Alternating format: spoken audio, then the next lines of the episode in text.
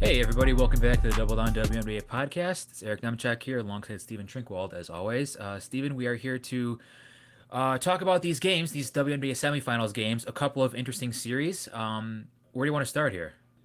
Well, let's start with, I guess, the closer of the two games. Uh, the yeah. game that you were at this afternoon, Sunday afternoon, uh, a Sky win in Chicago. Eric, how was the game? It was amazing. It was a really good. It was uh, the environment was awesome. You know, heading into the game, I was a little concerned that because the Bears also play, at, they also played at noon uh, local time, so I was a little concerned that the demographics would kind of overlap there and kind of take away from the Sky's crowd, but that was not the case at all. It was maybe the loudest, um, at least towards the end of the game, the loudest that I've ever been that I've ever heard Wintrust Arena be. So that was that was really fun, and the game was awesome. Uh, 86 to 83. I'm not just saying that because the Sky won. 86 to 83, the final. A uh, lot of lead changes, a lot of drama, especially down the stretch. Um, it was playoff basketball, pure and simple. Yeah, I mean it was it was a great game, one that uh, my beloved Sun came up short, but that's okay. It, it's still a lot of fun to talk about here. Where should we get started? I mean, there's there's a lot I think to dive into. There's a lot to dive into. So I think we should say like just give a little bit of background first heading into the series. It was tied one one. Obviously, you had that uh, double overtime thriller, which was like legitimately one of the best games I've ever seen, uh, where, in which the Sky kind of eked out a victory there, and the Sun came back and, and took care of business at home in the in the second game. So it was a pivotal. This is a pivotal game, I think, uh, for Chicago in particular because they essentially had home court advantage for the. right. It's you, you shorten the series to, to best of three, and then once you. Uh, once once it's at one one, so it was the Sky had home court advantage more or less. So it was it was essential, I think, that they came out to you know they got out to like a good start because for Connecticut, there's a lot of stuff that happened in both game one and game two that I think neither of us expected as far as you know sustainability or, or players playing in playing over their heads or below their heads. Is, is that a term? You know, like below what we expected them. Um, so individually speaking, I don't know. Like we saw DeWanna Bonner come back and have a good offensive game at least. Jonquel Jones still not up to par. Brionna Jones, like there's a lot to get into here. Yeah, I think the the bigs matchup is probably the the place to start here because obviously you know game two, despite Connecticut winning the game um, was not really any kind of you know Jonquel Jones MVP performance. She only had two points in that game, and you think you know this is kind of the the bounce back. You know the game where you kind of get that bounce back MVP performance after such a quiet game. Her minutes were a little bit lower. She was it was a lot of shorter spurts as well. You know a lot of uh, instead of kind of longer stints with Jones in the game. Fatigue definitely seemed to be a factor in game two. And she played 36 minutes, you know, was a, a plus one. So they got out, outscored by four in the, the four minutes that she was out.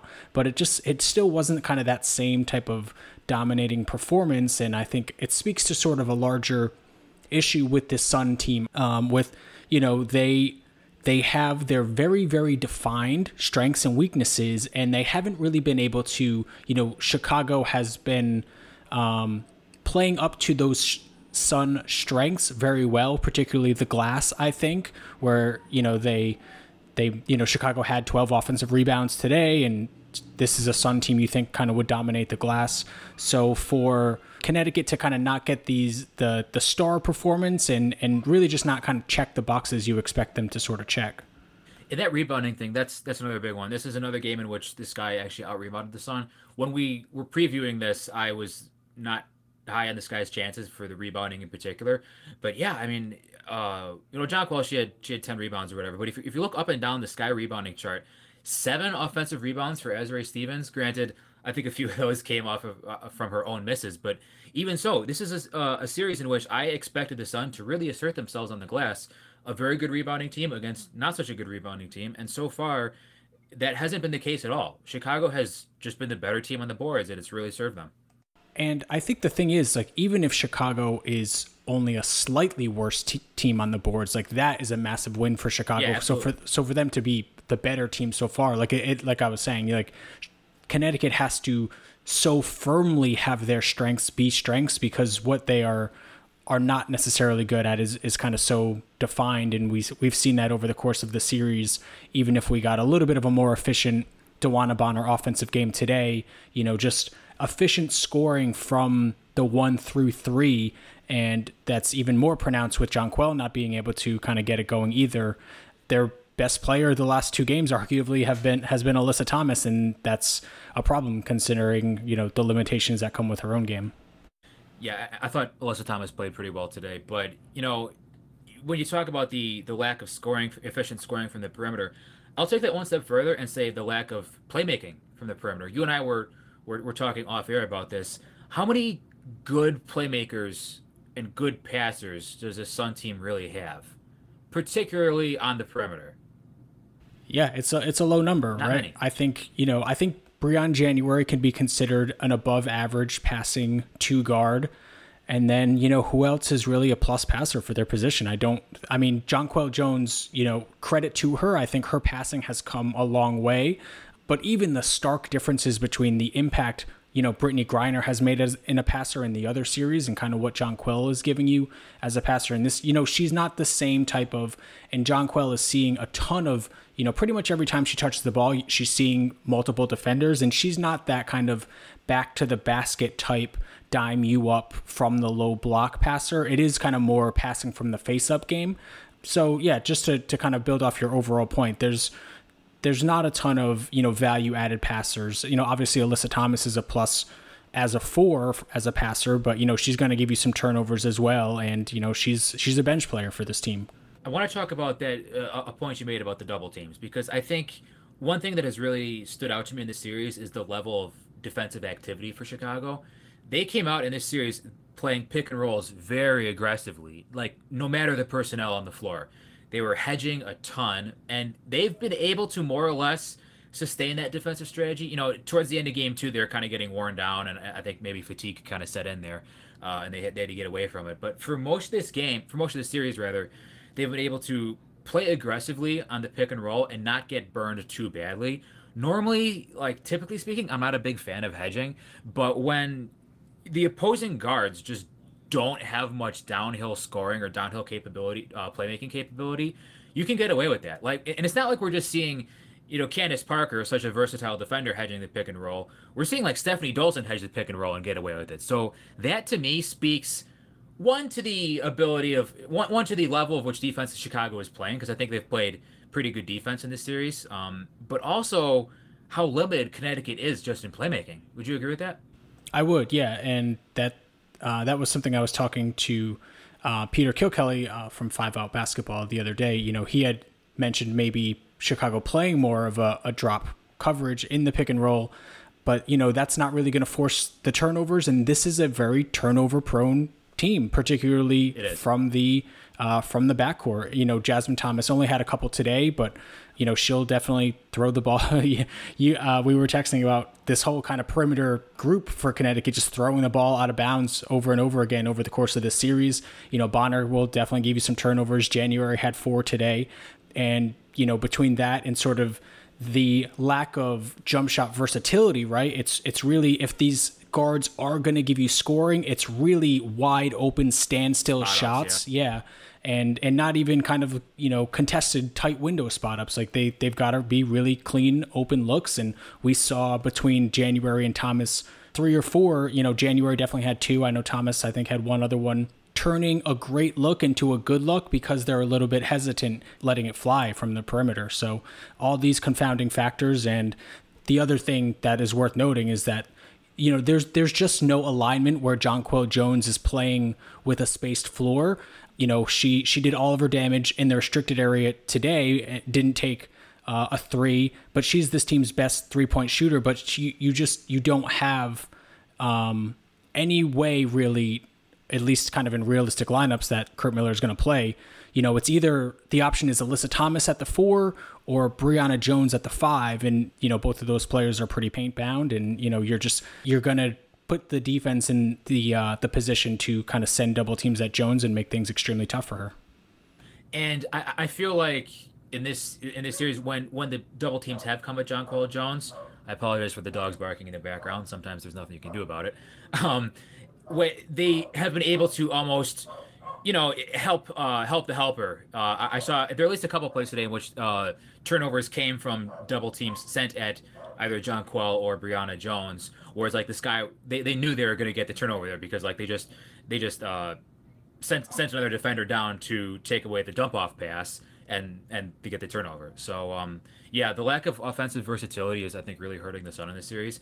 Let's talk about Brionna Jones for a second because she didn't even she played 19 minutes in this game. Um, not much of an impact after a very very strong game one.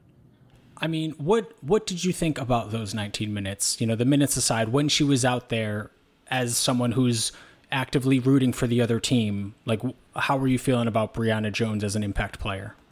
I felt like the Sky did a much better job of just taking away her opportunities. I think the weakness in Brionna Jones's game, as for right now, is speeding her up and forcing her to make decisions with the basketball. You know, in, in game one, when she had that that monster effort, she was getting a lot of one-on-one situations in the post, even against great defenders. Like like she made an elite defender in Candace Parker look silly on, on several possessions.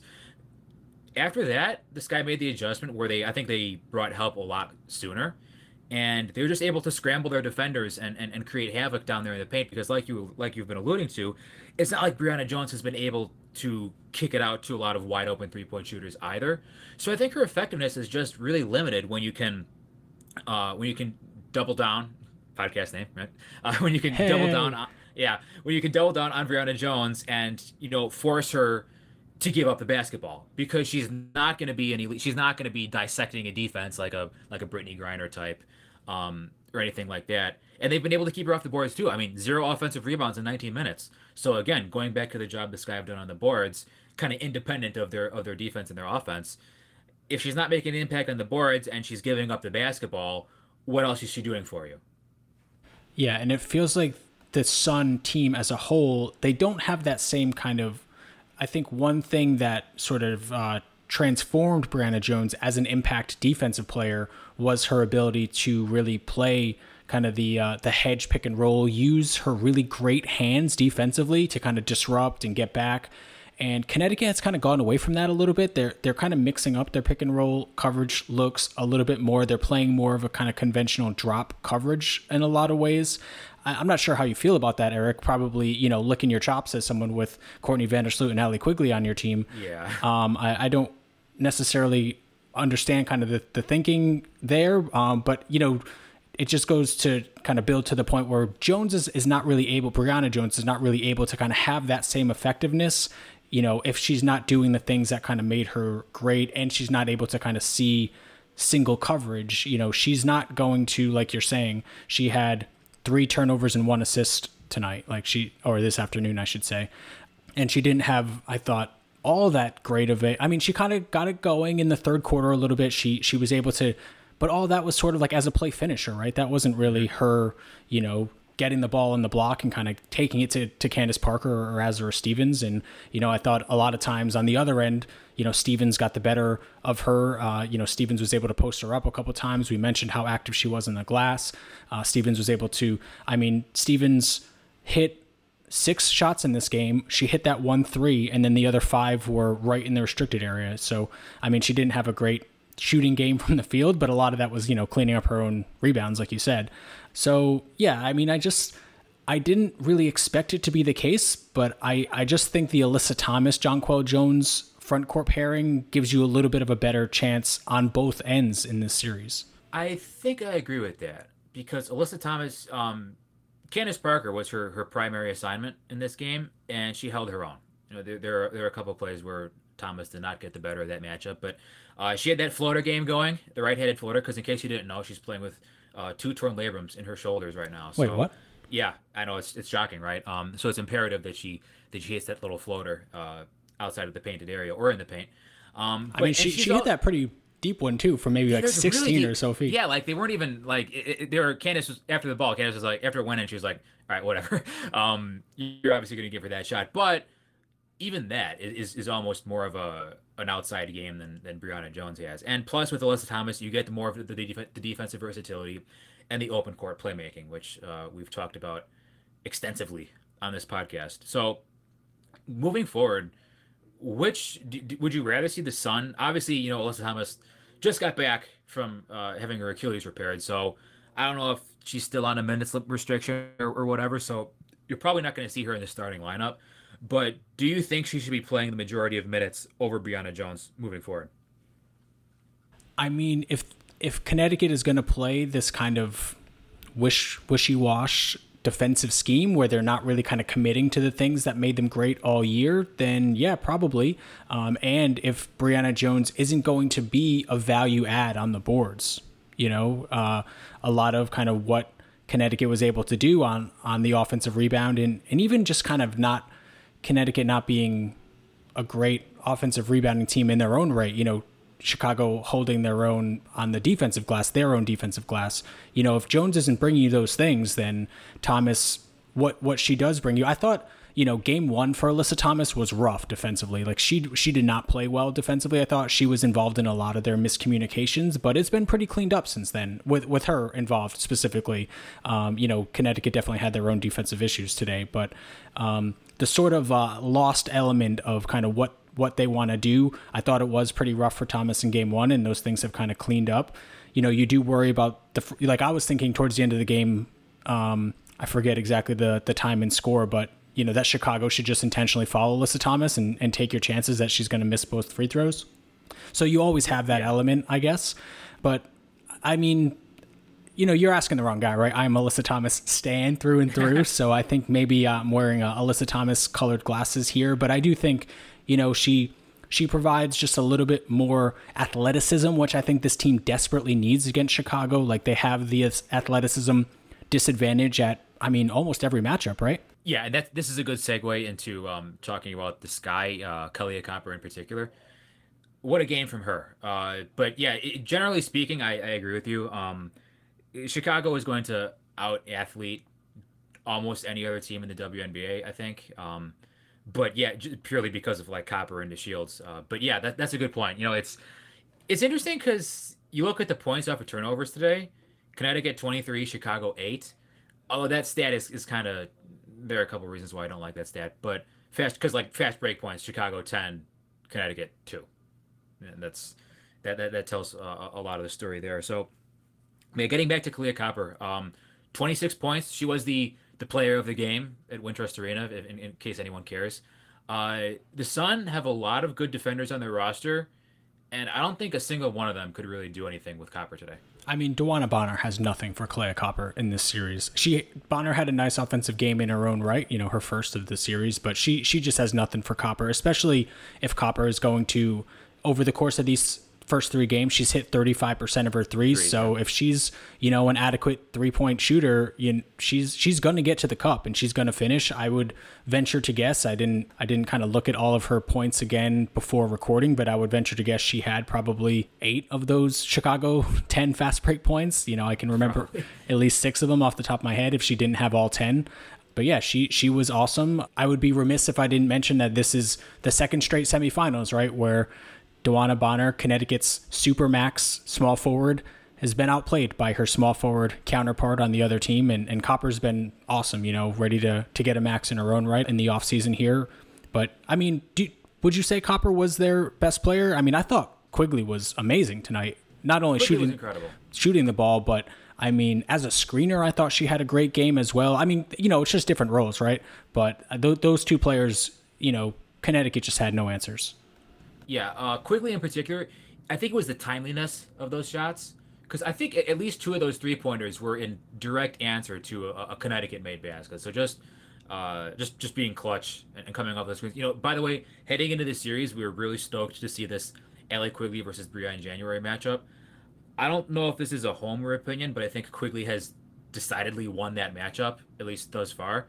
Um, January obviously an elite off-ball defender, but there are so many situations in, in which Quigley has still been able to get open and, and, and draw fouls on January in, in, in, several instances. I would say it's probably, you know, in line with the series. Like, I think January w- did perfectly fine in game two, um, and then just, you know, could not hang tonight, and, and Quigley got the better of game one. And even outside of Quigley's own production, um, you know, all the the back screens that led to layups by Allie Quigley. You know, I don't know if it's a Briann January thing or a Jonquel Jones thing, but Azurá Stevens and Candace Parker just getting no one around layups uh, from Allie Quigley back screens, you know, that that speaks to something. It's not just her own points that she's generating out there. That's a great point. Um, especially because when you talk about like off-ball movement, to me, Allie Quigley is the best in the league at moving without the basketball. If she's not the best in the league, she's certainly way, way up there. Um, it is and, and such off-ball movement, whether she's screening or she's coming off those screens, it forces the defenses to constantly have to communicate. Um, it, it puts them in bad spots sometimes. You know, if, if you're running all these different actions for Allie Quigley, um, she played 36 minutes in this game. Brianna January did have a decent offensive performance. You know, she hit three out of four three pointers. She had four assists, uh, up against four turnovers though. Um, two two major major record scratches as well. Yeah, we can get to that in a second. But my, my, my point, the point I was going to make was, if Briann January is playing 33 minutes, Allie Quigley is playing 33 minutes. We've seen James Wade bench Quigley down the stretch in so many games just for defensive purposes to put uh, a little bit more length out there with Diamond DeShields.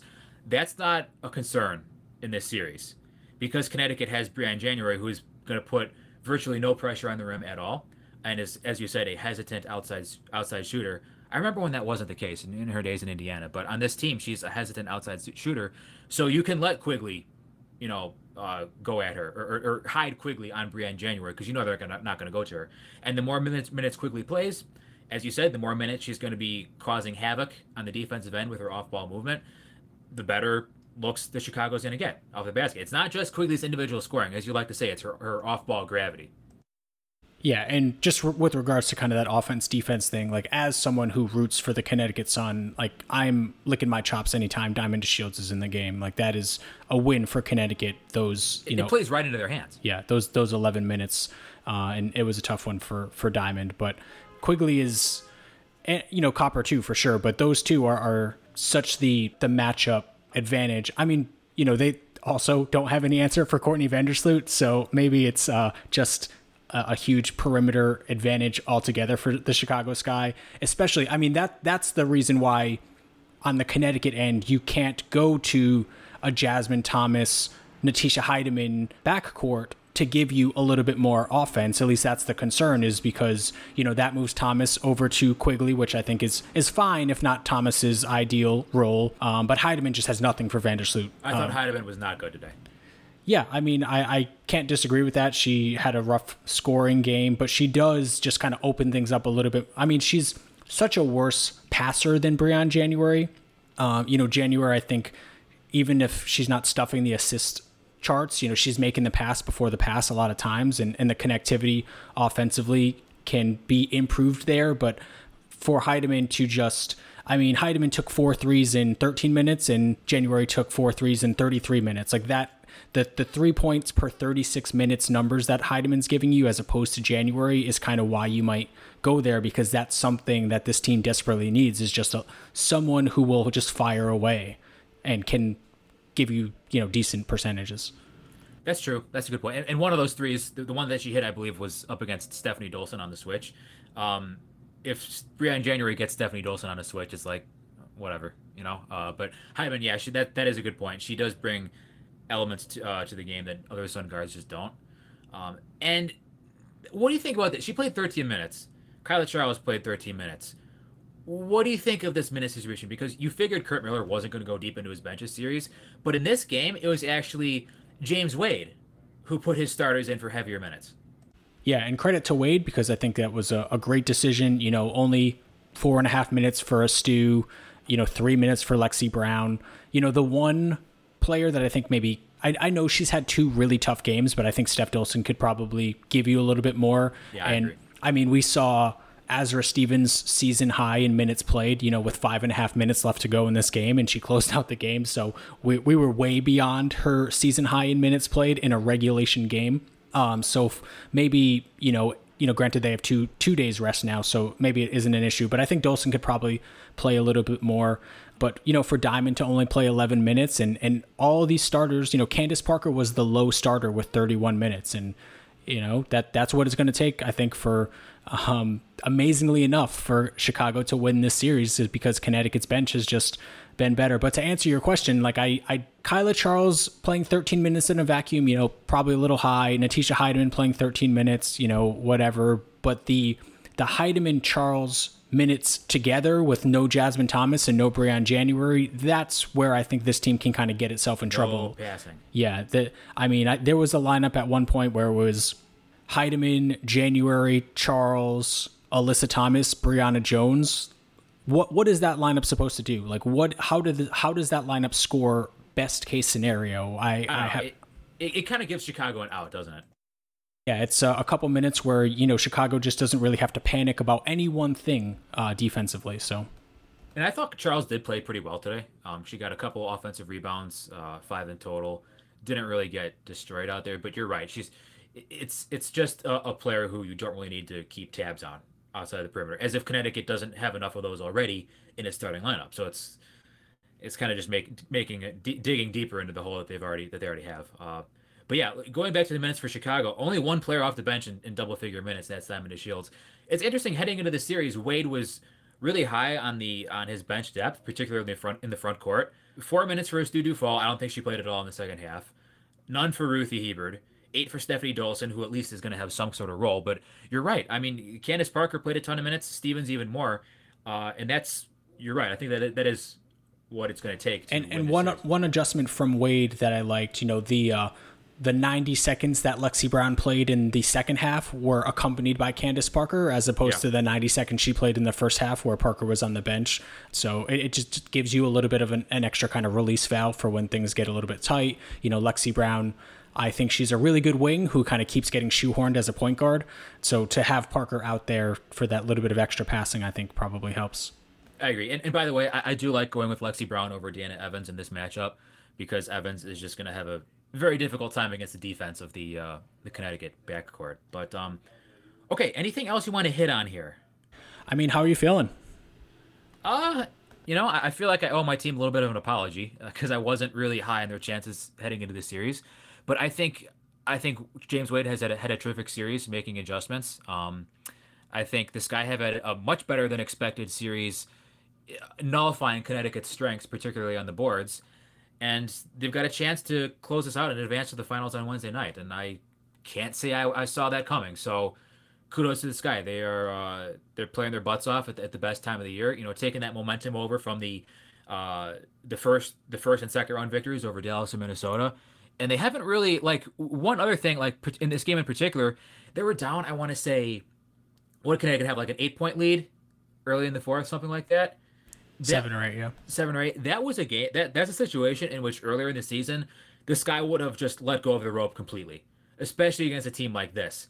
But they didn't. I don't know if that's because you know uh, Wade played his starters really heavy minutes. Like Courtney Brandon got under three minutes of rest, and that's that's just going to happen in the playoffs. But they didn't. The resiliency just is there for this team, and I don't want to get into too many intangibles or or other Homer words, but um, I'm really impressed with how the team has been playing, and uh, as a fan, I I can't wait for Wednesday night. I mean, we'd be remiss if we did not mention the play of the game. Connecticut down one. Ugh. They force a steal on the inbounds after using their foul to give, and Briann January. I, I think she lets it go as there's 10 seconds remaining, a chance to go up one, and you know there's no one around, and, and she goes for the reverse. I think trying not to uh, to get that shot blocked, but you know no one was even in the same neighborhood, uh, and that's one where you just that that's a series changing layup right there, and you know I think that really just kind of speaks to what this series is, right? Like Chicago, their their bigs are hanging with Connecticut's bigs, and Chicago has guards that can score, and Connecticut doesn't have guards that can score, and you know that's why you kind of have to feel good about Chicago in the rest of this series, right? That's a good point, and and I'll and I agree with you that it's it kind of uh, encapsulates the entire series at one play, but I'll take it uh, in a different direction. Um, Sky want to play chaotic. They want to play chaotic basketball. They want to speed Connecticut up. They want to get into a running game with Connecticut. Today's game, for as close as it was and exciting as it was, it wasn't the cleanest game. There are several uh, sequences in which there are like turnovers going both ways. If that continues, I think Chicago is in a good spot because they at least have the athleticism uh, and the legs to take advantage of that sort of thing. Whereas Connecticut, they cannot afford to have that many live ball turnovers. And that was a concern for you, I believe, heading into the series, right? Yeah, and they can't capitalize really on live ball turnovers the right. other way, um, as we've seen several times in this series. Uh, but let's move on to the other series. Phoenix, a second straight, just dominating performance. According to Across the Timeline, they become the first team to win back to back WNBA playoff games by 26 points or more. Eric, you know, before we kind of dive into it, your level of, you know, surprisedness on Phoenix being up 2 1 and a pair of dominating wins being those two. My surprise at Phoenix being up 2 1, not at all. I'm actually, I was actually pretty high on Phoenix uh, heading into the playoffs just because uh, we said it so many times of, of their high level talent. Um, they're, they've been playing killer basketball for months now. And I think they, when, when you look at players, their top players one through three, they can hang with the Vegas top three players, and not many other teams can do that. Um, now, the manner of these victories, yeah, I'm surprised. I, I, don't think anybody is. I don't think there's anybody who's like not surprised, or what do I want to say. Everyone's surprised. Everyone is surprised. Yeah, that's. Uh, yeah, we we both liked Phoenix's, you know, whatever this term means, their championship upside a little bit more than sure. Minnesota's, a little bit more than Chicago's, you know, all those kind of secondary contenders, at least who were viewed as secondary contenders coming into the playoffs here. But for them to hold Vegas to a 72 offensive rating today and to score in these last two games 123.6 offensive rating against uh, the second best defense in the league. I mean, wh- where should we start? You know, is it Vegas offense and their kind of inability to really generate any kind of good looks or the ability inability to just stop whatever Phoenix wants to do? I mean, I think when you when you look at Phoenix, there's going to be a game or two in a, in, in a five game series in which they're just hitting everything, and that was game two in which they scored over 100, well over 100 points. So it's like whatever you shoot, they, they shoot 60 percent from the field. They've got three elite offensive players. It happens, but this game three in particular, I mean, I, think it was it was a little bit of both, right? Vegas shot 30.9 percent from the field, and they were down like by 20 for basically the entire second half so yeah, they were not able to manufacture consistent offense. Um, shout out to Brianna Turner, by the way. Amazing game on both ends of the floor. Uh, but on a macro level, I mean, gosh, Phoenix only had, you know, Taurasi three for nine, Diggins, Smith two for twelve. Brittney Griner had another incredible game. I think she's playing like the best player in the world right now. But when you have two of the so-called big three having an off night offensively, and they're still putting up a performance like this, hmm, that's cause for concern for the other team. I want to say it was, and you were obviously at the game, so you wouldn't know, but I want to say it was LaChina sure. Robinson during the first game who said that Brittney Griner is the best player remaining in the playoffs. And I was like, well, she's. But she, I mean, there's no denying that she's certainly playing like it, right? She's been the best player in this series. There's no doubt about it. Uh, and then the MVP of the league is obviously having you know her own troubles in the other series. So you know you, you can't really deny it. But you mentioned Brianna Turner. That's where we got to start. I think uh, 23 points on 17 shooting possessions, which is the 17 shooting possessions is an insane number for Brianna Turner.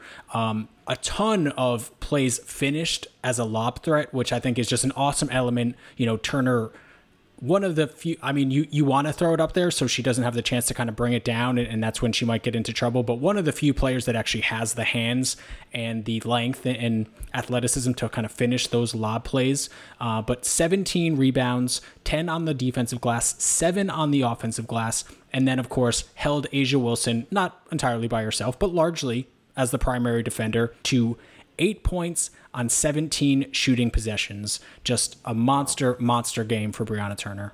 Yeah. Uh, what's that you always say about length being the biggest problem for A'ja Wilson? Um, Brianna Turner is a complete package on defense. She's got the length, she's got the athleticism, she's getting more and more disciplined on that end of the floor. And then offensively, I mean, wow, like you said, 23 points on, on, on 17 shooting possessions. That's that's abnormal for Brie Turner, but it does kind of speak to just how badly the Aces got beaten in this game.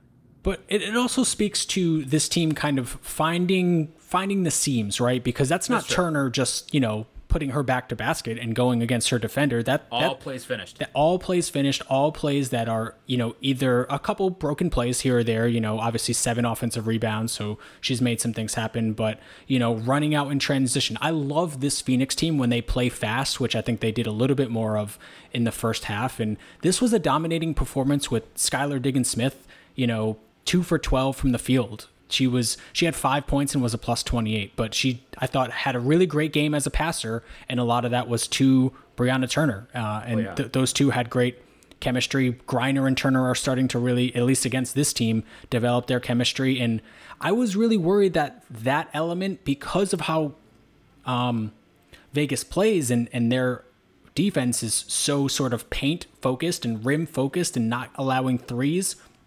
But, you know, this this Phoenix team just sort of shapes the defense in a way that no other team really can because of their their dynamic guards and then their center that demands two defenders at all times. And here's the thing about that: uh, you can send two defenders at Brittney Griner. You can send four defenders at Brittney Griner. She's going to see over all of them. So it, it's really got to be like the one that we saw from Hamby, where you know it was right as she kind of came in. Those have to be extremely well timed doubles. Um, and you know the other thing, Eric, is that you know Griner nine of ten from non-paint twos these last two games. Like her jump yeah. shot is just automatic at this point. Yeah, when she's hitting that that jump that jumper and she's passing out of the double team, like just totally dissecting these these defenses, um, you're not winning. you're not winning the basketball game. Uh, but also, like you said, the, the dynamic guards. Um, I mentioned that Diggins Smith and Taurasi struggled with their shooting, but they combined for 15 assists to two turnovers. That's extremely efficient playmaking there.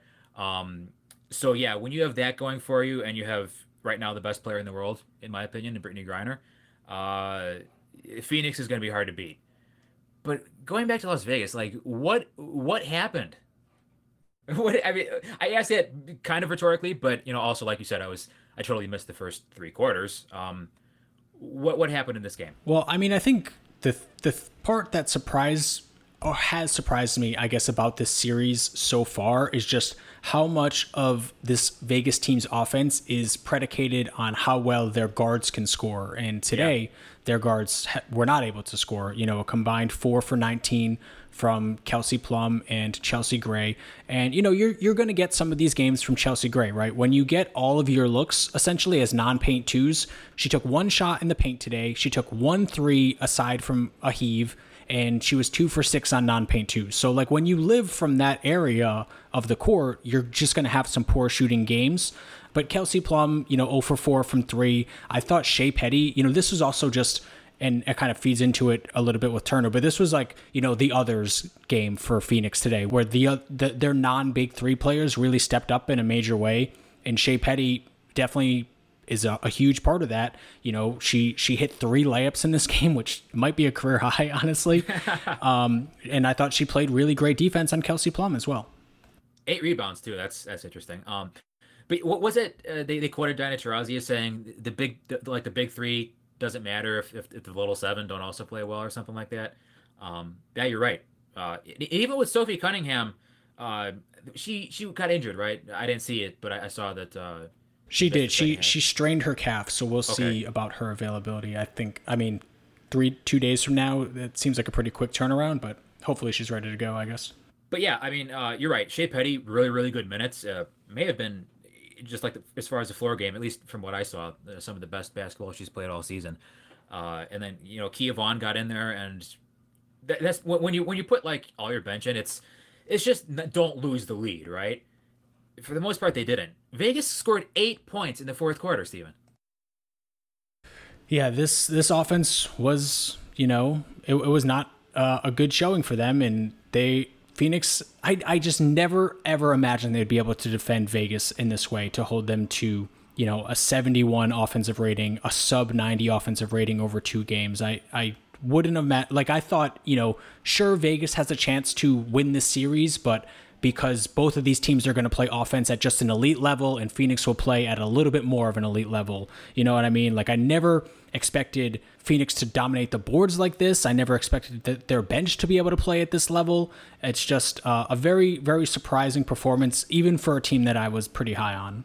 So, looking at the rebounds today, 58 to 29 of course, you're going to have a lot of rebounding opportunities when the other team can't hit water from a boat. But I mean, the enormous disparity in defensive rebounding. I don't think we, at least I, wasn't expecting that.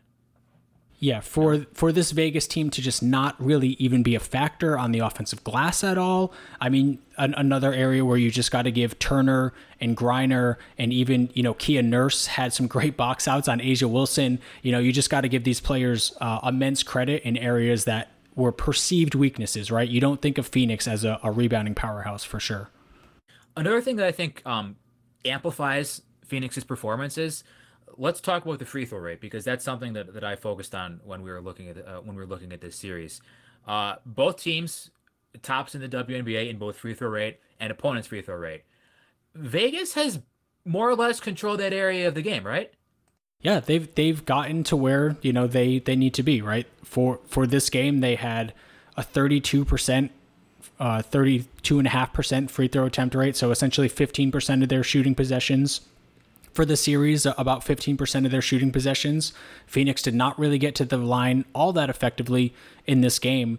Um, so, I mean, you're in that area, you know, as much as uh, head coaches may want to politic in the no media. Right? Yeah, I mean, generally speaking, um, no, but, you know, A'ja Wilson got to the line six times today, and and uh, Brianna Turner also got to the line six times. Like that's kind of an abnor- abnormality. You don't really expect that. But yeah, I, I you know for the series, you if you kind of take a step back and look at it statistically, like you can't really be too upset. I mean, obviously, like A'ja Wilson had that one monster block uh, on Brianna Turner that absolutely should not have been called a foul, and then she got a T uh, technical foul on it as well. But you know, outside of that, one really kind of obvious miss. Like I don't really think Vegas is getting hosed in any way. They're they're playing the way they play, and they're getting to the line a ton, and the other team's not getting to the line as much as they are, which is extremely typical for this Vegas team.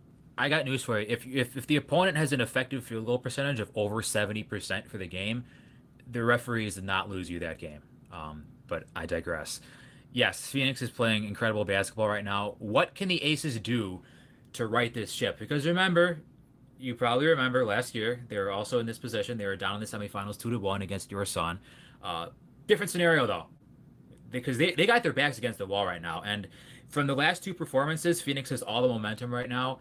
What can be said other than just play better offense? Yeah, I mean their their guards are going to play better. I think you could probably do some some more you know high pick and roll to kind of get those players with uh, Brittney Griner involved in that action a little bit more, with Kia Vaughn involved in that action a little bit more.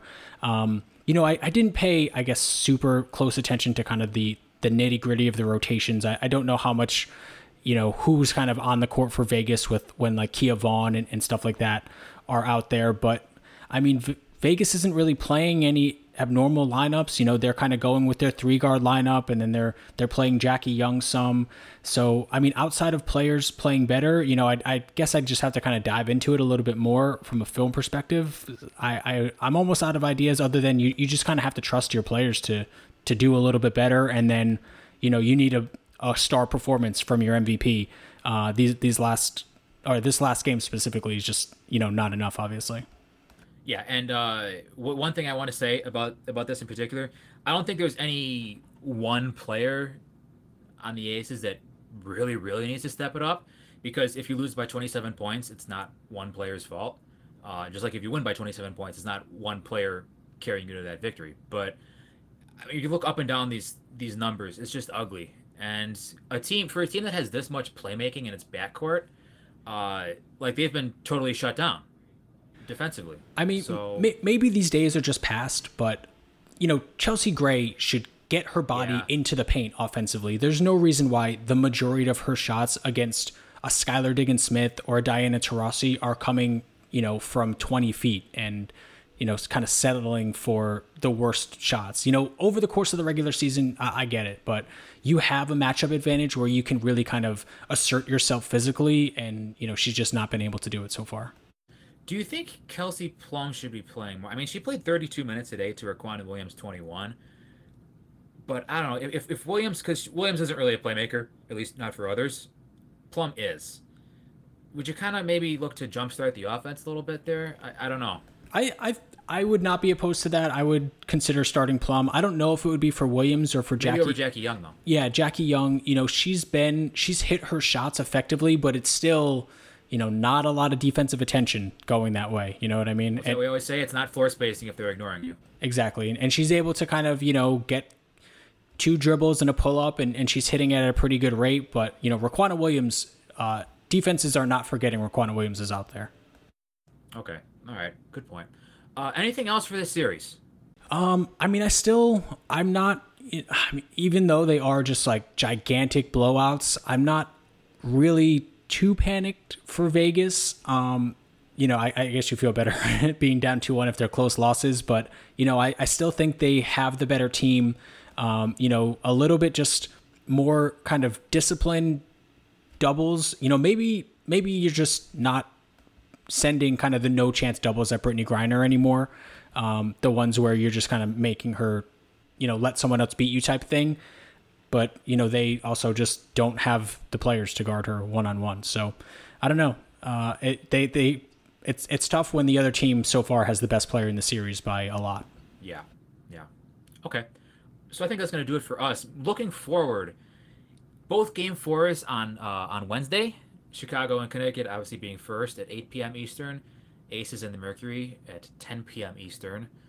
What do you think? Are the are these series going five or, or what? Uh, I'm thinking.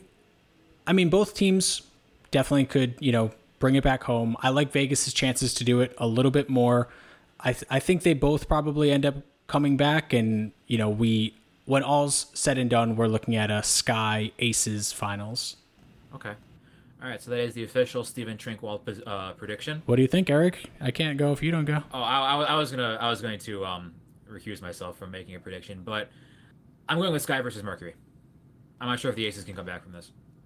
I, I mean, it's been a, a, convincing couple games, so. But I've been wrong on this podcast many, many times, especially recent, recently. So I mean, what, it's the playoffs, man. Like it's you, you're, you're seeing these these nail biter games between the Sun and the Sky versus these not very close games in the Aces and the Mercury. So I don't know. We'll, we'll, see what happens. But yeah, really, really stoked about that. But yeah, I think that's going to do it for us. Okay. Thank you all so much for listening. Please, please, please, uh, it would mean a lot to us if you supported the show by subscribing, rating, and reviewing wherever you get your podcasts. And then if you want to follow us on social media, you also can at Double Down WNBA. Uh, you can follow Eric at Nemchock E and then myself at Trinkwald. And we'll talk to you next week. See you later, everybody.